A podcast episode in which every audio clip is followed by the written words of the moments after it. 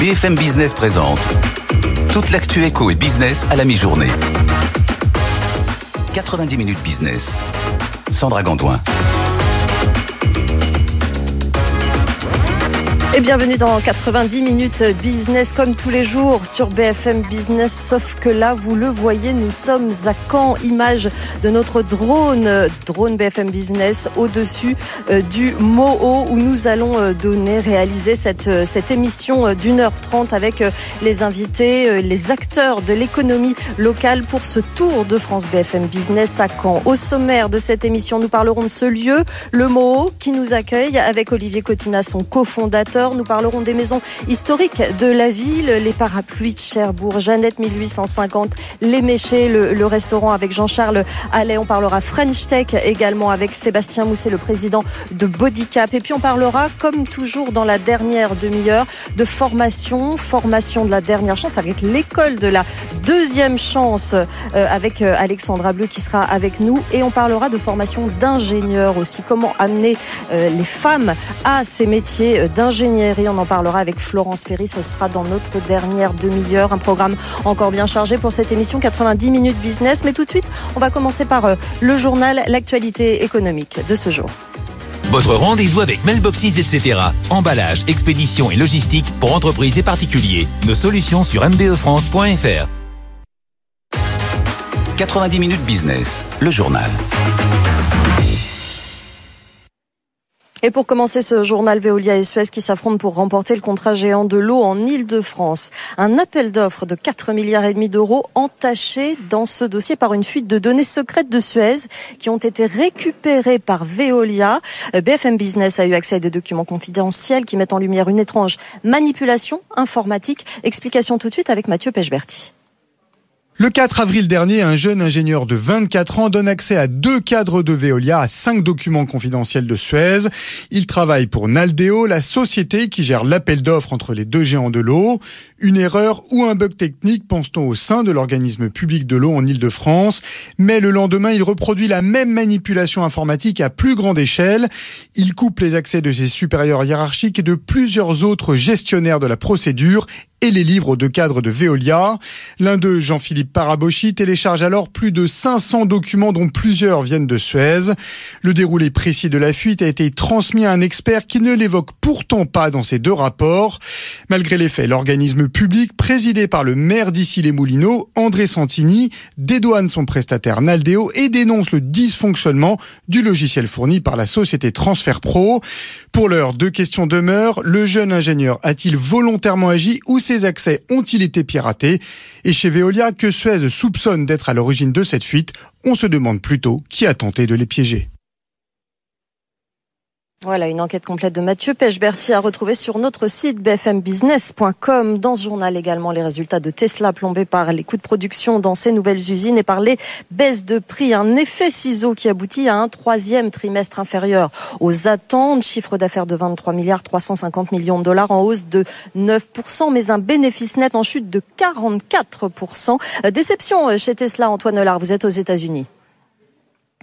Oui, les bénéfices sont en chute libre, tout comme la marge, elle a perdu 10 points, elle se situe aujourd'hui à 7%, au même niveau finalement que les constructeurs historiques. Alors tout cela n'est pas non plus totalement une surprise, on s'attendait à des résultats euh, difficiles, tout simplement parce que Tesla a cassé ses prix pour euh, résister à la concurrence. Seulement voilà, ça ne suffit pas. Aux États-Unis, le marché des véhicules électriques euh, progresse moins vite que prévu et en parallèle, les constructeurs chinois gagnent du terrain. Euh, BYD notamment pourrait bientôt dépasser la firme d'Elon Musk et devenir le premier fabricant de voitures électriques au monde. Alors face à ces difficultés, Tesla mise sur l'innovation, la conduite autonome par exemple et surtout son nouveau modèle, le Cybertruck un pick-up. On connaît désormais la date de sortie. Les premiers véhicules seront livrés le 30 novembre.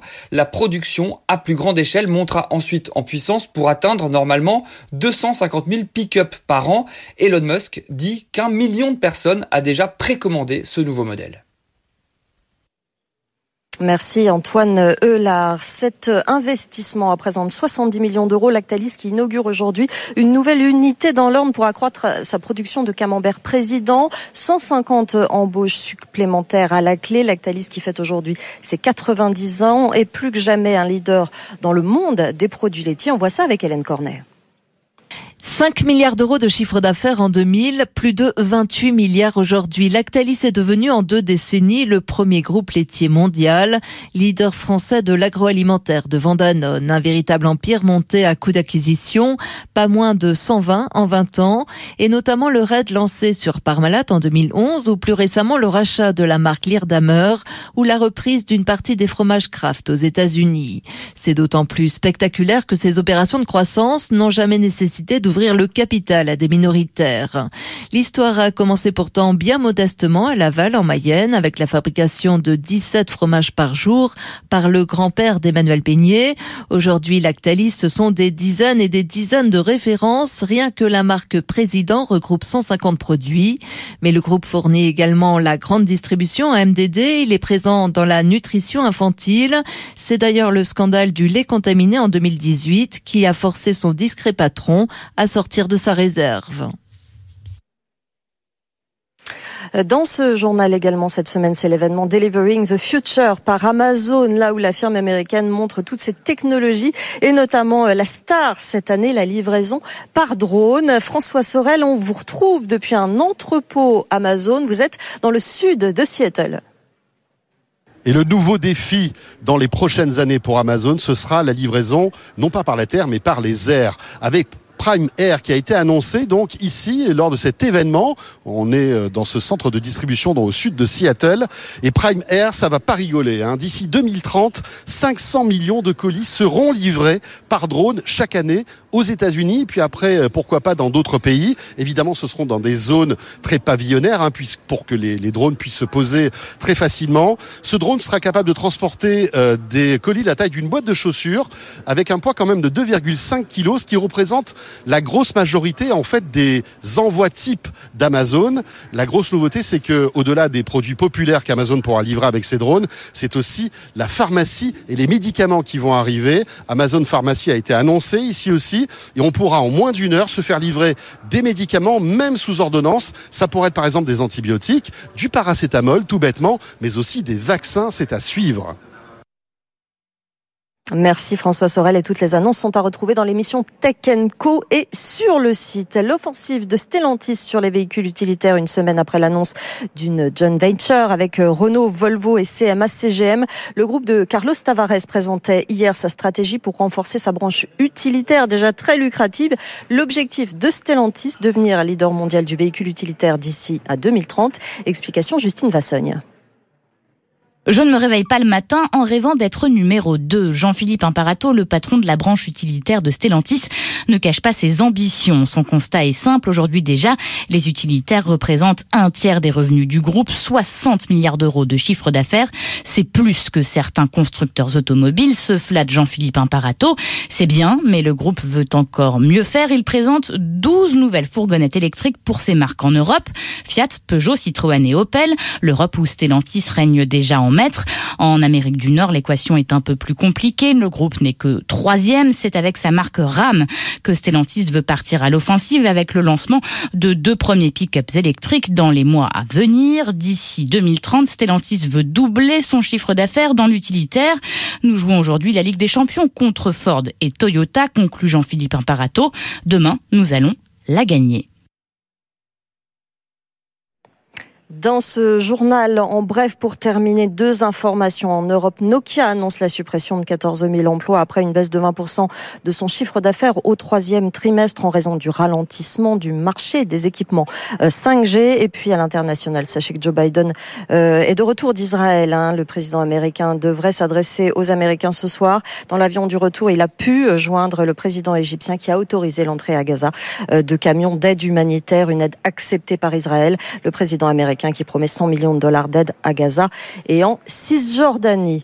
Nos rendez-vous sur BFM Business dans la journée cet après-midi. Olivier Dussopt, le ministre du Travail, du Plein Emploi et de l'Insertion, sera l'invité d'Edwige Chevrillon. Ce sera ce soir à suivre en direct à 18h10. Et puis, par ailleurs, sachez que demain, euh, dans 90 minutes business avec vous, à 13h. La libre antenne sera consacrée à vous, entrepreneurs. Un Pierre Pelouzet, le médiateur des entreprises, répondra à toutes vos questions en direct entre 13h et 13h30. Posez-nous euh, vos questions d'ailleurs à cette adresse avec vous à bfmbusiness.fr. On essaiera d'y répondre en direct. Allez, tout de suite, on va faire un point sur les marchés avec Antoine.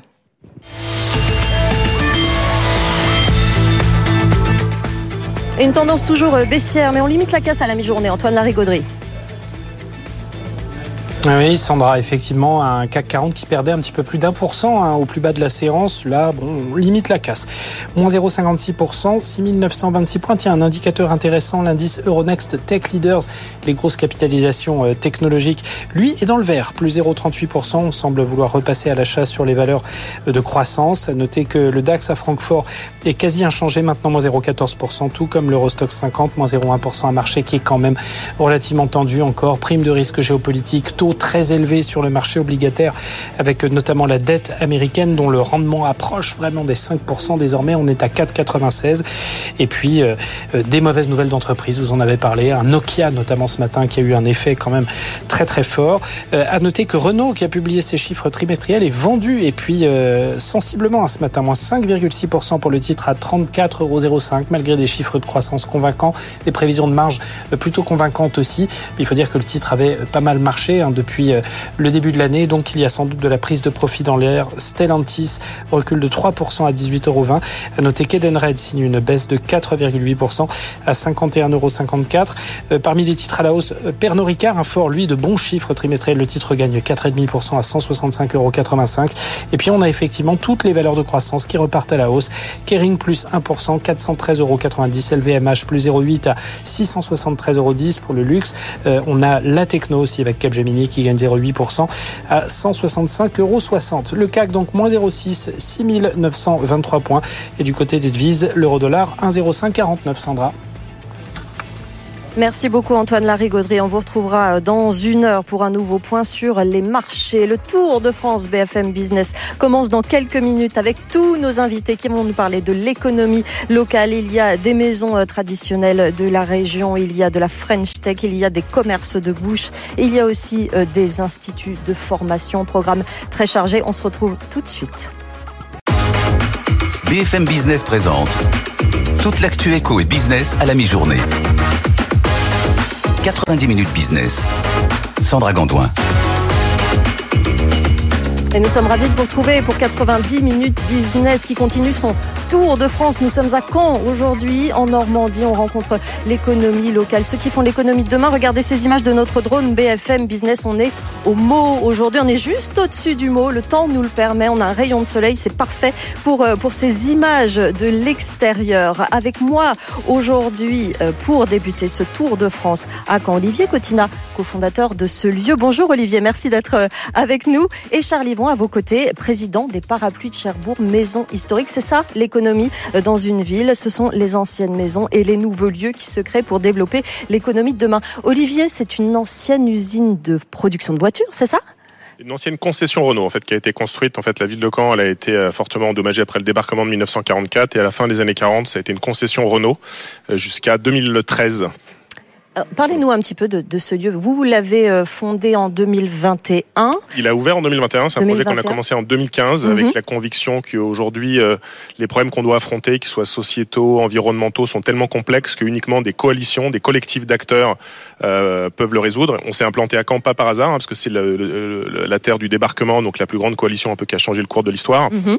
Et l'ambition de Moho, c'est justement créer ces coalitions pour essayer de résoudre des problèmes qui peuvent être éminemment locaux ou éminemment systémiques. Donc on va traiter à la fois d'inclusion et on va traiter, donc par exemple on a annoncé une grande coalition autour de la pollution plastique avec l'université de Berkeley et le BCG. Donc c'est un peu ces deux prismes qu'on essaye de faire avec un lieu qui est assez unique parce que du coup c'est le premier collider en Europe. Donc un collider c'est un lieu qui fait vivre de manière pérenne et continue des populations ensemble, différentes. Et par exemple, aujourd'hui même, on a 300 étudiants, dont c'est le campus.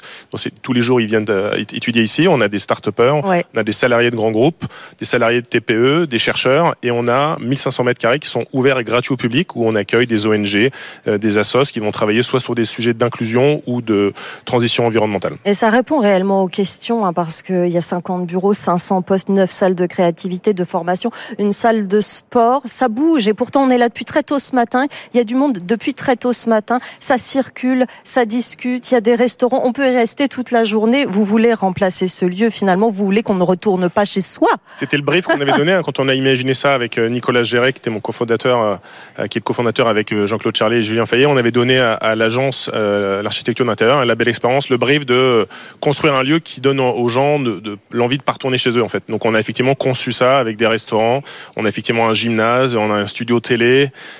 tout ce que vous pouvez euh, imaginer pour bien travailler.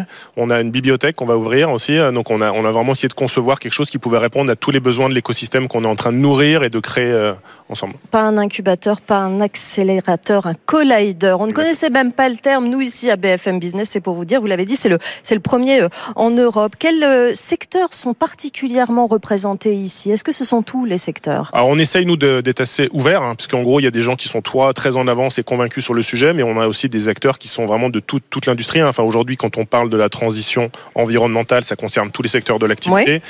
On a évidemment encore le numérique qui reste encore très prégnant, même si parfois c'est un, moyen qu'on utilise. Donc vraiment, c'est assez éclectique. Et nous, on essaye vraiment de, quand on essaie de concevoir la composition des résidents, euh, on essaie vraiment de mixer au maximum. On a aussi une grosse activité d'accueil événementiel, hein, puisqu'on peut accueillir jusqu'à 1200 personnes.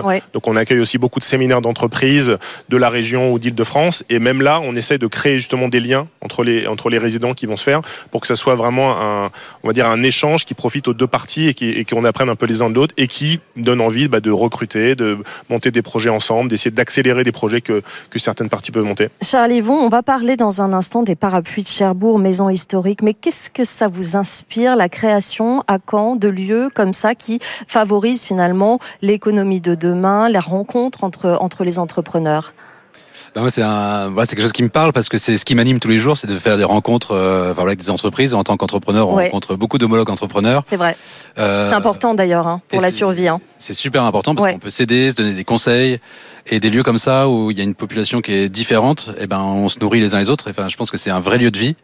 Euh, c'est quelque chose qui est extraordinaire. Enfin, je pense que la ville de Caen a la chance d'avoir ce lieu-là euh, et il est euh, très bien mis en valeur. Donc, euh, ouais, très partisan de ces, ce mode la chance d'avoir ce lieu.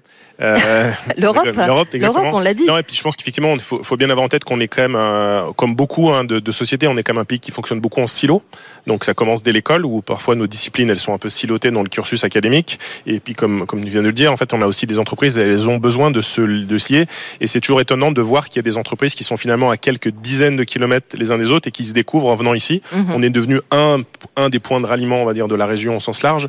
Et c'est vrai qu'on voit la valeur de, de l'échange parce qu'on tous un peu dans notre couloir de nage à essayer de travailler sur nos sujets. Et parfois, on a tendance à oublier de regarder des peut-être des gens qui ne sont pas des concurrents directs, mais qui peuvent nous apprendre quelque chose pour, dans, dans, dans, notre processus ou dans, dans la stratégie d'entreprise. Ça circule, ça réfléchit, ça discute. Hein, c'est ce que je, je disais euh, tout à l'heure. Ça peut aider peut-être euh, effectivement à échanger sur les problèmes. On multiplie les crises. On dit qu'on est dans un monde de polycrise et il faut euh, réseauter et discuter entre patrons pour trouver des solutions ensemble. Ça peut aider aussi à, à répondre au, problème du recrutement, peut-être en rencontrant tous les étudiants qui viennent travailler ici. C'est un grand enjeu. Hein. C'est qu'en fait aujourd'hui, le sourcing de talent et la capacité à attirer, fédérer et fidéliser, c'est hyper important. Donc évidemment, nous, de fait, comme on attire beaucoup de gens, bah, il y a les étudiants qui sont là, évidemment. Donc en sortie de, cursus, ils peuvent aussi, ils font leur stage, ils rencontrent ici des entreprises.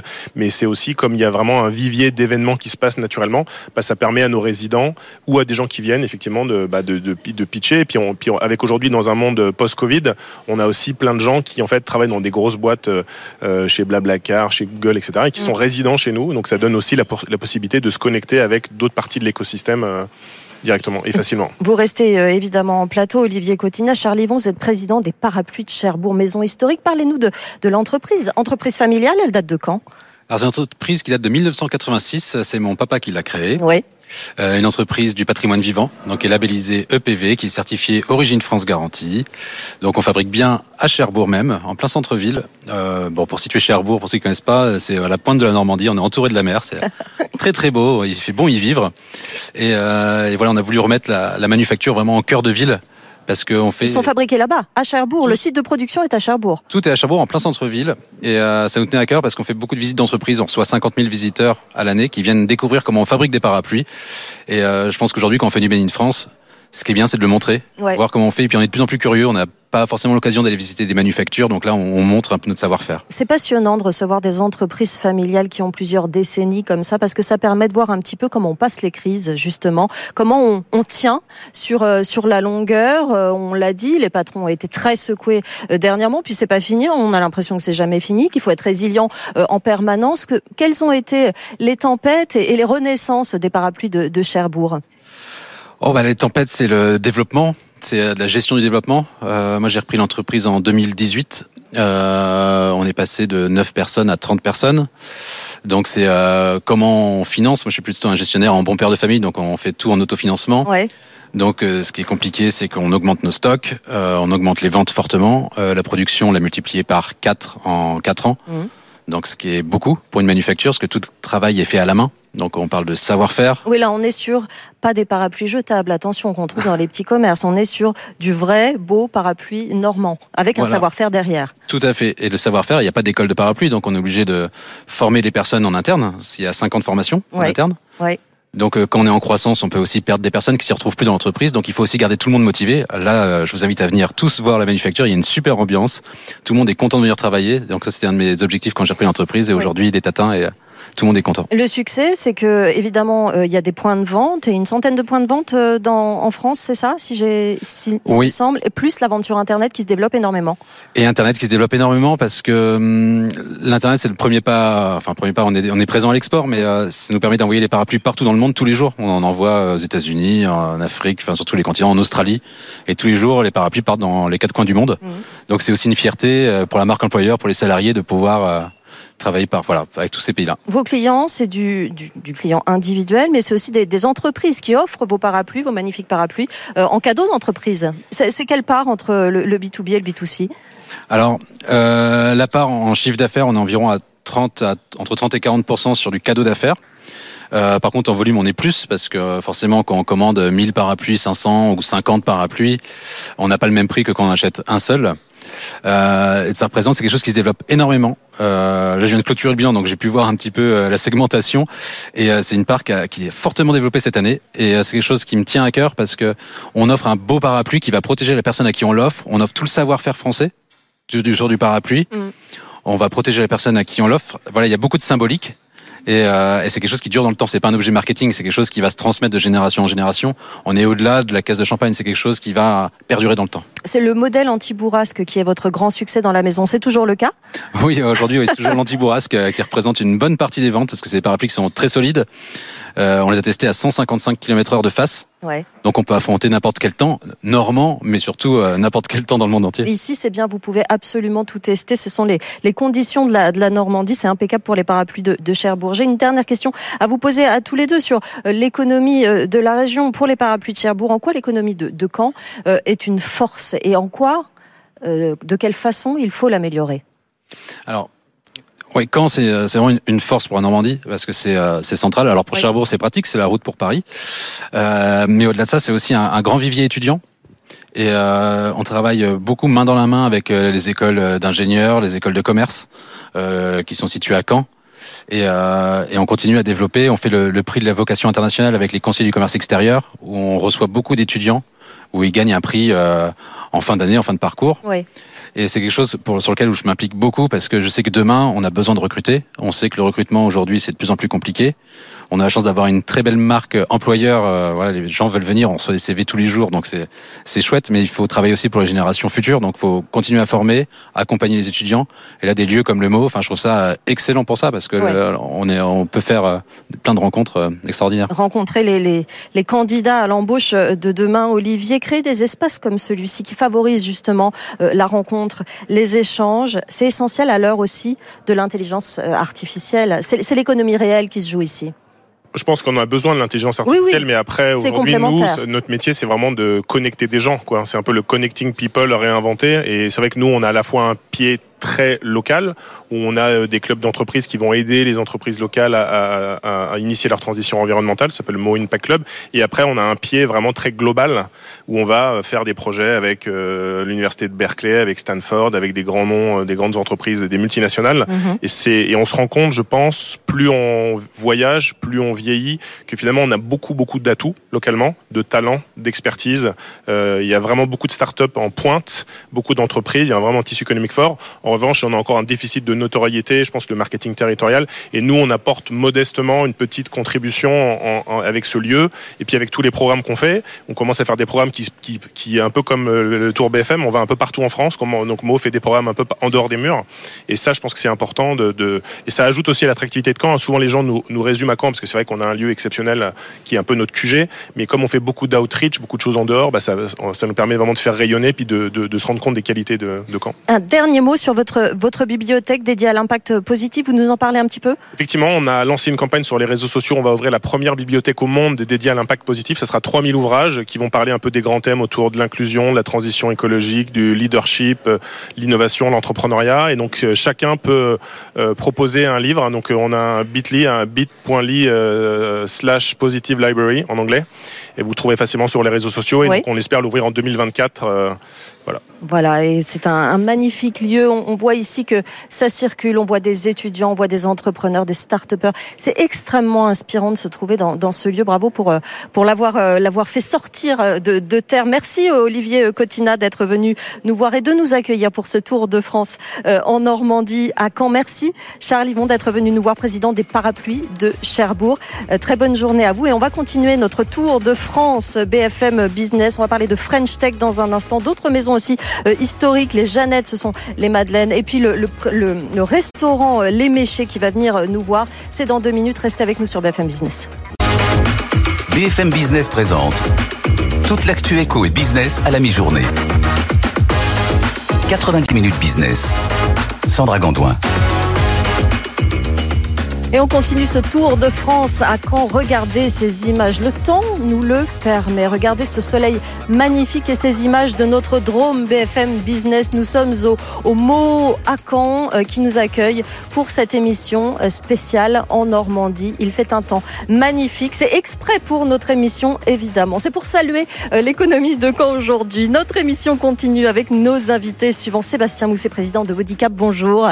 Bonjour. Mais Benoît Martinet, autre maison maison historique euh, de Jeannette 1850. Bon, on avoue hein, qu'on aime bien recevoir euh, des commerces et des, maisons de bouche. Donc, on va parler évidemment de vos madeleines, de cette renaissance aussi, parce que quand on est une vieille maison, on l'a dit tout à l'heure avec les parapluies de Cherbourg, eh ben, il faut passer certaines tempêtes. Sébastien Mousset, je commence par vous. Hein. Les, deux entreprises n'ont pas encore euh, grand-chose à voir. Bodycap, je suis fascinée hein, par, par Bodycap. Alors, ce sont des capsules, notamment, qu'on avale pour les sportifs. Ça sert aussi aux animaux. Euh, parlez-nous de, de cette entreprise que vous avez fondée en 2011. Déjà, comment vous est venue cette idée? Alors, je suis chercheur en physiologie euh, et impliqué dans le domaine sportif. Et on avait une problématique récurrente qui était celle de la mesure de la température chez les sportifs en situation d'effort. Et actuellement, enfin, à cette époque-là, il n'y avait pas de, de, produits sur le marché dédiés euh, à ce type d'application. Donc, on a pris notre euh, courage de main et on a, on a créé un produit pour le, pour le développer et répondre à ce besoin. C'était quoi le tout premier produit? Alors le premier produit, c'est celui qui existe aujourd'hui. Alors les versions ont évolué, oui. mais on a euh, une, une seule une, une, capsule en fait qui mesure la température. Elle prend la forme d'un médicament en fait, mais elle est en fait euh, pleine d'électronique. Et euh, donc c'est elle qui a qui a qui a lancé l'entreprise. Et aujourd'hui, ça reste notre produit phare avec une diversité d'applications plus importante et, et des évolutions techniques en fait directement dans le produit, mais qui pour l'utilisateur sont assez transparentes. On est dans, dans finalement la, donnée, la donnée qui, mesure les, performances. Vous l'avez dit, la température. Qui a utilisé au départ ces capsules? Ce sont les sportifs directement? Alors en fait, on a eu des premiers usages dans le domaine vétérinaire et dans le domaine euh, animal plus généralement, où on peut avoir des besoins de mesure de température continue pour différents sujets. Ça peut être dans des phases de développement de vaccins ou dans des, mmh. dans des développements de médicaments. Après, pour les soins euh, d'animaux et le suivi de température, on peut aussi avoir certains usages. Et assez rapidement, on est passé effectivement chez l'homme, euh, qui est l'usage principal hein, de, de, ce type d'objet. Et on est en particulier dans le domaine sportif et le domaine militaire. Donc nos premiers usages, effectivement, ont, ont eu lieu sur des très grands événements sportifs, type championnat du monde, championnat d'Europe, euh, dans des disciplines euh, clés pour nous. En fait. Alors, qui sont dans ces cas-là, que ce soit pour euh, le sport ou pour la défense, qui sont vos clients? C'est l'armée d'un côté, ce sont les fédérations de l'autre? Qui... Alors, un, peu tout, ça dépend un peu des modèles. Aujourd'hui, on fait 95% du chiffre à l'export. Donc, les, on a une diversité de marchés et une diversité d'acteurs. et en fonction des territoires, on n'est pas tout à fait sur les mêmes, sur les mêmes logiques d'achat. Donc, en fonction des territoires, on va avoir effectivement soit affaire à des fédérations ou à des, à des à des instituts type INSEP euh, qui sont là pour fédérer en fait le sport sur un territoire. Donc euh, ça, ça va être le côté sportif. On a aussi beaucoup de laboratoires, de laboratoires de recherche publics ou privés qui vont utiliser notre matériel. Et pour le domaine militaire, c'est un peu la même chose. On, on a soit des, des, des, interlocuteurs qui sont des intermédiaires en fait, ou alors directement les, les armées, euh, les armées du monde. Alors c'est pour les, les, faire avaler entre guillemets aux soldats et finalement étudier ensuite leur réaction sur sur des terrains? Ouais, alors il y, a, il y a plusieurs enjeux effectivement. Il y a un enjeu de détection des personnes les plus fragiles et les plus vulnérables face à la variation de température. On est, on est, on, on s'adresse à des gens qui vont être confrontés à des températures élevées dans le cadre d'opérations particulières euh, et pour lesquelles il peut y avoir un risque d'hyperthermie. Et après, on est dans une logique aussi d'optimisation, c'est-à-dire essayer de, de, de, trouver soit des adaptations liées aux, aux, vêtements, à l'hydratation et, mmh. et, à d'autres précautions qui peuvent être prises pour éviter le coup de chaleur ou éviter au contraire l'hypothermie. Alors j'ai lu effectivement, euh, comme vous dites, que euh, vos, vos gélules étaient utilisées par exemple en Australie sur euh, des koalas victimes de, de canicules. Elles ont été aussi utilisées sur les chiens de traîneau. Oui, effectivement, ça fait partie de la diversité. Euh, on aurait aussi pu, citer les pingouins. On a, on a une diversité d'espèces animales qui, euh, qui, ont été, qui ont été implantées, parce qu'en fait, chez l'animal, la logique est plutôt d'implanter les, les, capsules pour avoir une durée d'usage très longue. Mhm. donc, effectivement, ça fait partie des originalités un peu sympas de, de, de nos usages. Alors la capsule s'appelle e-Celsius Performance, ça c'est la dernière. Alors e-Celsius c'est la gamme. Et on a trois versions, effectivement une version dédiée à l'animal qui s'appelle Anipil, une version pour l'homme non médical qui est Celsius Performance, une version euh, récemment, euh, récemment mise sur le marché pour les applications médicales qui s'appelle ouais. Celsius Médical. Euh, évidemment, Christophe posait la question ce matin, ça s'expulse très facilement, ce n'est pas du tout dangereux pour, pour le corps, c'est ça a vraiment la forme d'un petit médicament qu'on avale et ça stocke les mesures pendant 16 heures. Ça marche avec l'intelligence artificielle, évidemment? Alors non, c'est l'objet connecté d'une part, mais exactement. On est dans un objet connecté. On, on a une restitution euh, en toute transparence de la donnée brute euh, pour le pour l'usager. Donc en fait, qu'il soit médecin, qu'il soit patient, qu'il soit chercheur. Donc il n'y a absolument pas de boîte noire ou quoi que ce soit qui fonctionne entre deux. En fait, on est juste sur une mesure de température, une restitution immédiate. La, la mémoire dont vous parlez est une mémoire tampon qui permet euh, de garantir la traçabilité des données et l'absence de perte de données. C'est-à-dire que dans le domaine des objets connectés, on peut toujours être à la merci d'une rupture de communication. Et donc nous, en fait, grâce à cette mémoire tampon, on récupère l'intégralité des données quoi qu'il arrive. on n'est pas limité effectivement en termes de capacité d'enregistrement. Combien vous fabriquez de, de pilules par an et où sont-elles fabriquées?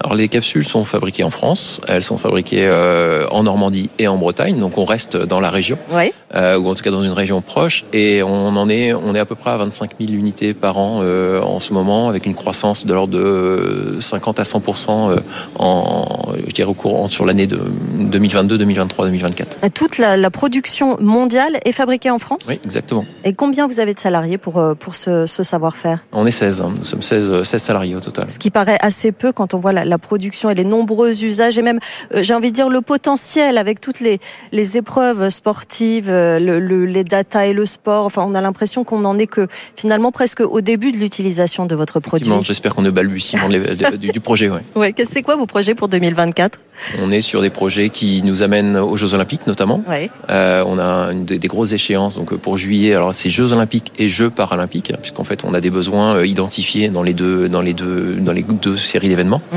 Donc ça, pour nous, c'est un, un, très très un très beau challenge pour ce qui concerne le domaine sportif. Et pour le domaine médical, en fait, euh, c'est de lancer vraiment la version médicale aux États-Unis, puisque c'est, euh, on, on, vient d'obtenir l'autorisation de la Food and Drug Administration ouais. pour pouvoir euh, adresser ce marché. Donc c'est une notification qui date de juillet et mise sur le marché à partir de, à partir de janvier. On rappelle que ça a été présenté au dernier Vivatech, hein, cette exactement, capsule. Exactement. On va y revenir, bien sûr, et on va parler de, de l'économie et de l'environnement de, de, Caen pour développer une, une French Tech si Euh, évidemment, dans, un instant, je vais vous poser la question. On accueille également Benoît Martinet de Jeannette 1850. Euh, ben, on se plaisir, évidemment, dans cette, dans émission avec cette équipe. On aime beaucoup euh, les produits de ce genre. Benoît Martinet, parlez-nous un petit peu de cette belle entreprise qui fabrique des madeleines, des financiers, des cakes. Exactement. Euh, Aujourd'hui, euh, la biscuiterie Jeannette, la plus vieille biscuiterie euh, de Normandie et même de France. c'est la deuxième plus vieille de France. donc la biscuiterie à l'époque ne s'appelait pas la biscuiterie Jeannette, c'était la biscuiterie Mollier, née à Caen et qui avait à l'époque une spécialité dans les biscuits et surtout des biscuits euh, faits à base d'ingrédients nobles, des ingrédients locaux. Donc ça a toujours été. Euh, c'est toujours le cas. C'est toujours le cas et on est même encore on a encore plus renforcé euh, cette partie-là puisqu'aujourd'hui on, on croit beaucoup à cette partie euh, locale, canaise, normande surtout. Et donc aujourd'hui on est très fiers de défendre cette cette volonté-là bah, C'est pareil, hein, je, je, vous pose la même question qu'au parapluie de, de, Charbourg, mais finalement, quand on, on, a une très vieille entreprise comme celle-là, il y a des tempêtes, il faut s'en remettre, il faut être incroyablement euh, résilient. Vous fabriquez euh, des gâteaux euh, locaux euh, excellents, mais comment on fait face à, à, la concurrence qui, dans ce domaine, est énorme? Comment on fait pour résister? eh ben, Il faut se battre et justement, il faut se démarquer, notamment ouais. grâce à des ingrédients comme nous, comme ceux qu'on utilise finalement. Aujourd'hui, 100% de nos produits sont réalisés à, à base de de beurre désigné AOP. On est le, quasiment le dernier fabricant de madeleine en France à utiliser un beurre aussi haut de gamme. Et ça, aujourd'hui, c'est quelque chose sur lequel on ne transversera pas. C'est quelque chose qu'on a vraiment envie de défendre. Euh, 196% de nos ingrédients sont normands. Le reste sont français. Euh, et même bon, jusqu'à l'emballage. et même jusqu'à l'emballage, oui. euh, puisque 100% de nos emballages sont fabriqués en France. Euh, et donc, on est vraiment garant et on fait très attention à, à, tout ça. Vous avez combien de sites de production? Un seul. Un seul site un de seul, production celui de Colombelle, donc juste à côté de Caen. On est à 3 km d'ici.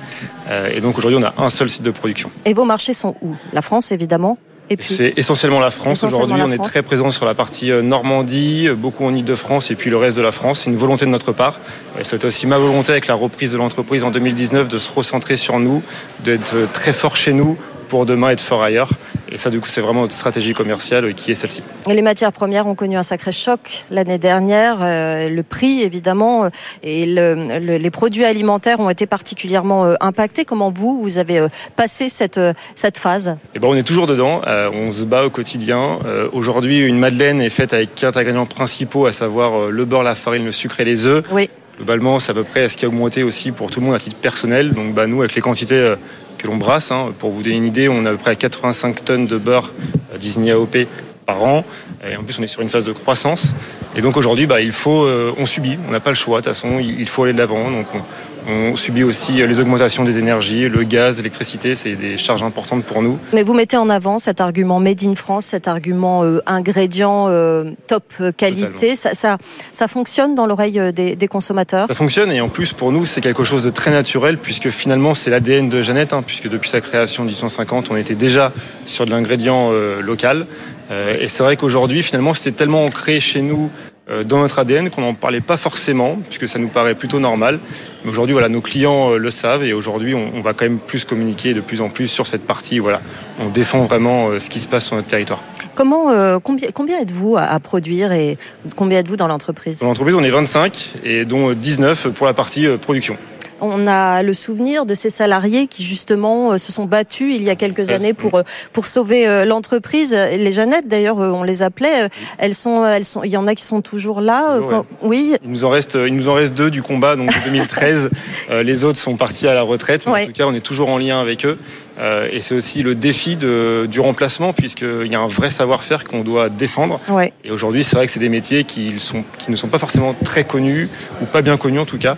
Et donc aujourd'hui, on, on, se bat pour justement bah, garder ce savoir-faire, qu'il continue, qu'il perdure. Et donc la transmission est hyper importante entre nos plus anciens et, et les jeunes qui arrivent. Le recrutement, c'est un des grands défis des entreprises, hein, quel que soit le, le, le secteur. Dans, dans, la Madeleine, comment vous faites pour est attractif? Est-ce que vos, vos, salariés viennent de la région, connaissent l'entreprise depuis longtemps? Est-ce qu'ils viennent d'ailleurs? Parce que ce sont des gens qui, euh, voilà, des fins gourmets qui veulent travailler dans ce genre de produits Non, c'est vrai que sur euh, sur le nombre où nous sommes, euh, je pense qu'on est 100% normand. Euh, et aujourd'hui, on, on, fait visiter l'entreprise. C'est important. Nous sommes entreprise du patrimoine vivant depuis 2017, hein, qui est un label décerné par l'État. Mmh. Et donc aujourd'hui, grâce aussi à ces visites, on vient aussi susciter l'intérêt et faire en sorte d'attirer le plus grand nombre, que ce soit les jeunes, les, moins jeunes, tout public en tout cas, nous on est, hyper friand de ça. Dans votre domaine euh, aussi, euh, Sébastien, le recrutement c'est essentiel. Je suis très étonnée quand vous me dites que vous êtes que 16. Euh, est-ce que vous avez un problème à ce niveau-là? Est-ce qu'il y a un enseignement spécifique à avoir? Comment vous faites pour attirer les candidats? En fait, l'entreprise couvre des domaines de compétences qui vont de la conception du produit jusqu'à son industrialisation. Oui. On n'a pas d'usine de production. Donc en fait, les usines de production sont situées effectivement en Bretagne et en, et en Normandie, chez des, chez des, partenaires clés pour nous. On récupère ensuite les, nos, nos, produits pour faire toute la partie réglementaire et la partie, et la partie vente. Donc effectivement, les recrutements, c'est vraiment quelque chose de, de fondamental. Euh, N'importe quelle chef d'entreprise vous le dira. Euh, surtout quand les équipes sont petites, puisqu'il y a très peu de, de double source en fait, et très peu de, de, doublons dans, le, dans, les, dans les compétences. Donc faut vraiment se pas se tromper. Aujourd'hui, effectivement, euh, on a des métiers sous tension. Euh, les, les, les, tensions sont principalement sur la côté technique aujourd'hui. Mm -hmm. On a, on cherche d'ailleurs actuellement, on a quatre, quatre postes ouverts au recrutement sur des métiers techniques liés au logiciel et, et à l'accompagnement des projets euh, type chef de projet et hardware. Donc, petit message. Oui, vous avez raison de le passer. C'est absolument le moment. Qui aiment, qui aiment l'innovation et qui aiment les beaux projets, on peut, on peut, on peut vous accueillir. Bon, dernière question, le, le, le, comment dire, le dynamisme de l'économie de, de la région, du département Est-ce que c'est important Et qu'est-ce qu'il a de, de, spécifique, Sébastien euh, Mousset, cet environnement euh, de Caen cet environnement, il est extrêmement, euh, il est extrêmement euh, dynamique, effectivement. Euh, il est dynamique parce qu'en fait, il y a la volonté des du territoire de retenir les compétences et de, et de, et de retenir les, les, les beaux projets, je pense, et donc de, de, de, de les amener à, à la réussite. Oui. Donc, il y a des des, des process d'accompagnement très très en amont Il y a dans des aides, projets et ça demander, voilà, bien sûr. Euh, aussi bien alors ça peut ça peut être des aides techniques logicielles euh, et, et, logistiques en fait sur sur le, le, la mise en place des projets et puis après bien évidemment des aides financières qui peuvent être apportées par la région dans le cadre de programmes d'innovation euh, et de financement qui, qui sont euh, souvent en réalisé en association avec la BPI d'ailleurs. Donc euh, oui, oui, un, un, environnement très dynamique et très très supporter en fait des projets. Benoît. Qu'en pensez-vous de cet environnement? Euh, Je suis très d'accord et aujourd'hui on a aussi la chance d'avoir une région qui, qui, est, qui est supportée et qui est soutenue aussi par notre président de région qui nous accompagne beaucoup, qui, qui accompagne beaucoup les entreprises normandes. Nous on est vraiment cet exemple puisqu'en 2013 avec euh, finalement la fermeture de Jeannette, la région a tout de suite soutenu et mis les moyens pour aider cette entreprise du patrimoine vivant à se régénérer. Et donc aujourd'hui on a vraiment cette chance d'avoir une Normandie avec des belles entreprises, on a un beau vivier, que ce soit sur l'agroalimentaire, sur la tech, sur et donc on a vraiment cette chance en Normandie d'avoir euh, cette richesse. Rapidement, euh, pour 2024, vos projets, ça va ressembler à quoi votre année, Sébastien? Nous, c'est une année euh, charnière. Comme, toutes les, comme tous les ans, oui. euh, avec cette année, l'ambition de l'année prochaine d'aller sur le nouveau marché qui est donc le marché médical pour nous et de doubler, de doubler notre chiffre d'affaires en fait simplement. Et pour notre part, ça va être de continuer à faire des beaux produits, des bons produits, et puis préparer notre exportation en 2025 vers les pays d'outre-Atlantique. Ah bah ça c'est une très bonne nouvelle effectivement. Merci à tous les deux d'être venus nous voir dans cette émission. Sébastien Mousset, président de Bodycap, superbe French Tech, Benoît Martinet, directeur général de Jeannette, la biscuit, biscuiterie Jeannette 1850. Merci à tous les deux d'être venus nous voir. La suite de l'émission dans un instant avec Charles, Jean-Charles Hellay, le gérant des Méchés, les Méchés d'ailleurs. Euh, le restaurant, il est sommelier aussi, il a ouvert une cave. Avant d'ouvrir son restaurant, on va parler de l'environnement avec lui dans deux minutes tout de suite. BFM Business présente toute l'actu éco et business à la mi-journée. 90 minutes business. Sandra Gondouin.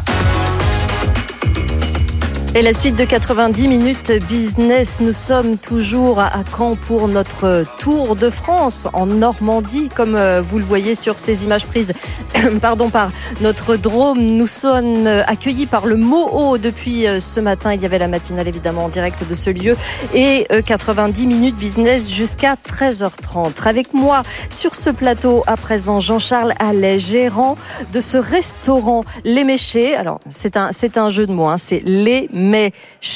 Vous Exactement. êtes à la tête de ce, de ce restaurant de Caen. Vous étiez sommelier. À la base, ça ne s'invente pas, évidemment. Il vient de là, ce, ce jeu de mots C'est ça, oui. Pour être honnête, c'est ma mère qui l'a trouvé, mais euh, il y a un lien avec mon premier métier. ah oui, vous avez d'ailleurs euh, les Méchés, c'est un restaurant, mais au départ c'était une cave. C'est une cave à vin à la base, ouais, où on faisait un petit peu de restauration et on a déplacé le restaurant après le Covid, ouais. Alors, euh, expliquez-nous un petit peu la, la genèse de ce, de ce projet depuis le départ. Alors moi, euh, je suis caviste depuis euh, bientôt 13 ans. En fait, au début, par hasard, euh, j'ai ouvert une cave à vin un peu au culot. C'est mon père qui m'a forcé à le faire. Et j'ai fait toiletteur canin. Donc, pour vous dire, c'est un peu... à l'opposé. Ouais, à l'opposé totalement. Et je me suis retrouvé à ouvrir cette cave et je me suis pris au jeu. En fait, j'ai découvert notamment les vins nature, qui est ma grande passion. et après, ça a basculé. Je, je vis que pour le vin. En fait, tous mes amis sont vignerons, bistrotiers, sommeliers, cavistes. donc, j'ai ouvert après le les Méchés à Caen en 2017. Et après, donc on a eu euh, avec une petite partie restaurant, puis il y a eu l'épisode Covid qui a un peu changé la donne. Oui, c'est ça, 2017, le Covid en plein milieu. Comment, en tant qu'entrepreneur, même si euh, on est passionné, comment euh, on vit cette cette période? Pas simple. On peut abandonner dans une dans une période comme celle-là. Comment on fait pour pas abandonner? Alors, pour être honnête, le Covid au début, on a eu un petit peu peur. On est resté chez nous, on savait pas trop comment comment ça allait se passer. On a fermé trois semaines et en fait, on s'est vite rendu compte qu'en tant que caviste, on n'avait pas d'aide. Donc donc il a fallu retourner au boulot. Et là, on va pas se mentir, on a vraiment bien travaillé. Donc euh, pour moi, c'est vraiment pas une période euh, désagréable. Il faisait mhm. beau, j'étais avec mes enfants, je travaillais moins mais plus. Euh, franchement, c'était une bonne période. C'est pour la restauration que ça a été plus compliqué, ouais. Ouais, effectivement, c'est un secteur qui a, qui a souffert, qui a eu besoin d'aide. par ailleurs, quelle cuisine vous développez? Comment vous décidez de, de vos plats? Quel est le concept en soi de, de cette cave d'une part, mais aussi de ce restaurant? Ben nous, on fait une cuisine de marché en fait très simple. Hein. On travaille en fonction de ce que les, producteurs ont à nous proposer. les produits locaux, donc. Exactement. On fait au maximum local, au maximum euh, euh, bio, euh, tout le temps frais, de saison. Voilà, on fait aux cuisine en fonction du marché. Hein tout simplement. Et les, comment on fait aussi pour euh, développer son offre en fonction des demandes extrêmement changeantes euh, des, des, clients, des consommateurs, et puis en fonction aussi de la, la concurrence quand on est restaurateur? Il y, a, y, a, un restaurant à tous les coins de rue. Oui, c'est sûr, mais après le monde attire le monde. Je suis pas sûr que moi je vois pas forcément mes mes confrères comme des concurrents. Au contraire, je pense que si j'étais le seul restaurant de la ville, les gens iraient manger dans une autre ville en fait. Donc euh, le fait qu'il y ait plein de restaurants un peu partout, surtout des restaurants de notre dynamique, pour nous c'est plutôt une bonne chose. Est-ce qu'il faut répondre à ce, à ce, ce mouvement euh, vegan? Est-ce que vous avez de la... Alors vegan, nous, on n'est pas très branché là-dessus. Oui. VG depuis toujours. Mhm. Pour moi, c'est... Euh, bon, j'ai toujours eu des salariés VG. Mhm. euh, c'est dans l'air du temps et de toute façon, ça me paraît logique de diminuer un petit peu nos, nos consommations de viande et de poisson. Donc nous, on a toujours un plat VG, un plat carné, un plat de poisson. Ça, c'est une règle de base qu'on avait depuis le début, mais c'est, je dirais que c'est même pas par conviction, c'est juste par logique en fait. Mhm. Je demandais tout à l'heure euh, à Benoît euh, Martinet, euh, qui produisait ces, madeleines hein, de Jeannette 1850, comment il avait passé cette phase d'inflation de l'année 2022, qui a été quand même assez difficile à vivre dans tout le secteur alimentaire. Vous, comment ont évolué vos prix? Comment vous avez géré cette phase-là? Bah, On les a bougés un petit peu, mais on va pas se mentir, on rogne beaucoup sur nos marges en fait. Hein. parce que les, clients ne sont pas en, en capacité en fait de payer la réelle inflation des produits. Hein. Quand on a une augmentation de 20% sur certains produits, nous on peut pas augmenter notre venue de 20%. Hein. Donc on va l'augmenter de 10% et on va et on va perdre 10%. Ça c'est on est obligé. Hein. Est-ce que pour autant il faut toujours rogner sur les marges, toujours baisser les prix? Euh, Thierry Marx disait que bah, il y a un moment euh, euh, le, la bonne la bonne nourriture et puis la survie des entreprises bah, dépend de, de cela. C'est-à-dire que quand ça doit être bon, ça doit aussi être un peu cher quelque part. Est-ce que vous êtes d'accord avec ça? Ah, C'est vrai et pas totalement. Euh, lui, il a un nom, il peut faire venir des, des gens chez lui. il est représentant hein, de, des entreprises de restauration ouais, aussi. Tout à fait, hein. ouais. Mais euh, faut quand même faire venir les gens chez soi. Je suis pas sûr que si le midi on avait un plat du jour à, à 27 euros, euh, les gens viendraient. Quoi. Il y a un moment, faut quand même être raisonnable. Les gens, les gens euh, n'ont pas forcément eux leur pouvoir d'achat qui augmente. Donc je sais que c'est un peu curieux de dire ça, mais je préfère rogner un peu sur euh, sur ma marge à moi mm. pour que les gens continuent à venir chez nous. On voit déjà qu'il y a quand même une légère baisse depuis le début de l'année. Bon, nous, on va pas forcément se plaindre parce qu'on a une, activité qui est croissante quand même de, depuis le depuis janvier. Mais c'est vrai que depuis août-septembre, on sent quand même que ça tire un petit peu quand même. Hein. Ouais, ça tire, ça dépend des, périodes. Vous êtes combien de salariés aujourd'hui? Euh, Là, il y en a 8. 8. Vous aviez des chefs, mais ça tourne beaucoup, euh, vos chefs, parce que finalement, c'est une aventure, bah les méchés, puis après, on, file ailleurs pour, pour continuer la vie d'un restaurant. On a pas mal de jeunes, forcément. Euh, J'ai des jeunes qui viennent travailler chez moi, ils font deux ans pour eux, deux ans, c'est incroyable. Ils ont jamais fait plus, quoi. Ouais. Ils ont besoin de bouger, ils ont besoin de. Ça, c'est peut-être depuis le Covid ou c'est peut-être une génération, mais il euh, y a plus personne qui reste 20 ans dans une entreprise. Quoi. Euh, surtout dans la restauration, surtout, avec euh, les salaires, les conditions de travail, les conditions de travail, la pénibilité qui ont été mis beaucoup sur le devant de la scène justement depuis le, depuis le Covid. Vous, comment vous avez géré ça? Vous avez changé vos conditions de travail? Vous avez augmenté les salaires pour rester attractif pour ce personnel? Alors pour nous, déjà, de toute façon, il y a une règle de base dès le début, c'est que chacun doit avoir une vie, et du coup, nos nos chefs ne font pas de coupure en fait. On a un chef le midi, un chef le soir, et chacun a un commis qui est là le midi et le soir. Comme ça, en fait, euh, ils, rentrent chez eux. Il y en a un qui sait qu'il est chez lui le matin et le midi, et l'autre qui sait qu'il est chez lui le soir. Ça, c'est une règle de base. Après, il n'y a pas d'heures sup pas payées. Chez nous, c'est pas possible. C'est euh, chacun fait ses heures. Ils sont à 39 heures, ils font 39 heures. Ça paraît absurde dans la restauration. Euh, on sait que le 39 heures restauration en général, c'est plutôt 70 en, réel, mais pas chez moi. Ça je peux vous le garantir. C'est quand même un état d'esprit qui a changé depuis, euh, depuis quelques années euh, dans ce secteur. C'était une obligation. C'est l'un des secteurs qui souffre le plus euh, qu'un manque d'attractivité en raison euh, de ces, de ces conditions de travail, des salaires qui n'étaient pas assez élevés à un moment. Les jeunes salariés ne veulent plus travailler dans ces conditions. Non, il y a eu beaucoup d'abus. Hein. Je pense que, en fait, je pense que le problème, il vient pas d'aujourd'hui, il vient d'avant. C'est sûr que quand moi, tous les jeunes que j'ai eus, qui pouvaient bosser dans des grandes maisons, ils se retrouvaient à faire 60 heures et, et à gagner 1300 balles. Personne n'a envie de faire ça, ça c'est sûr. Donc au bout d'un moment, bah, plus quelques années après, on paye les pots cassés. Ouais, dernière question par rapport à l'économie locale. Est-ce qu'elle est aidante cette euh, économie euh, de, de, la ville euh, de la ville de Caen? Bah, je m'en rends pas trop compte parce que nous on ne demande pas grand chose en fait, on fait tout de notre côté. j'ai pas, j'ai jamais demandé. Mais vous la faites vivre parce que si vous faites appel à des locaux, vous en faites partie. Merci beaucoup Jean-Charles Allais, vous êtes gérant de L'Éméché, le restaurant La Cave également, puisque vous êtes sommelier. Merci beaucoup d'être venu témoigner dans notre euh, émission. On se retrouve dans quelques secondes pour euh, la suite de 90 minutes business depuis le mot à Caen. C'est la suite du, du Tour de France BFM Business. À tout de suite. 90 minutes business, toute l'actu éco et business à la mi-journée sur BFM Business.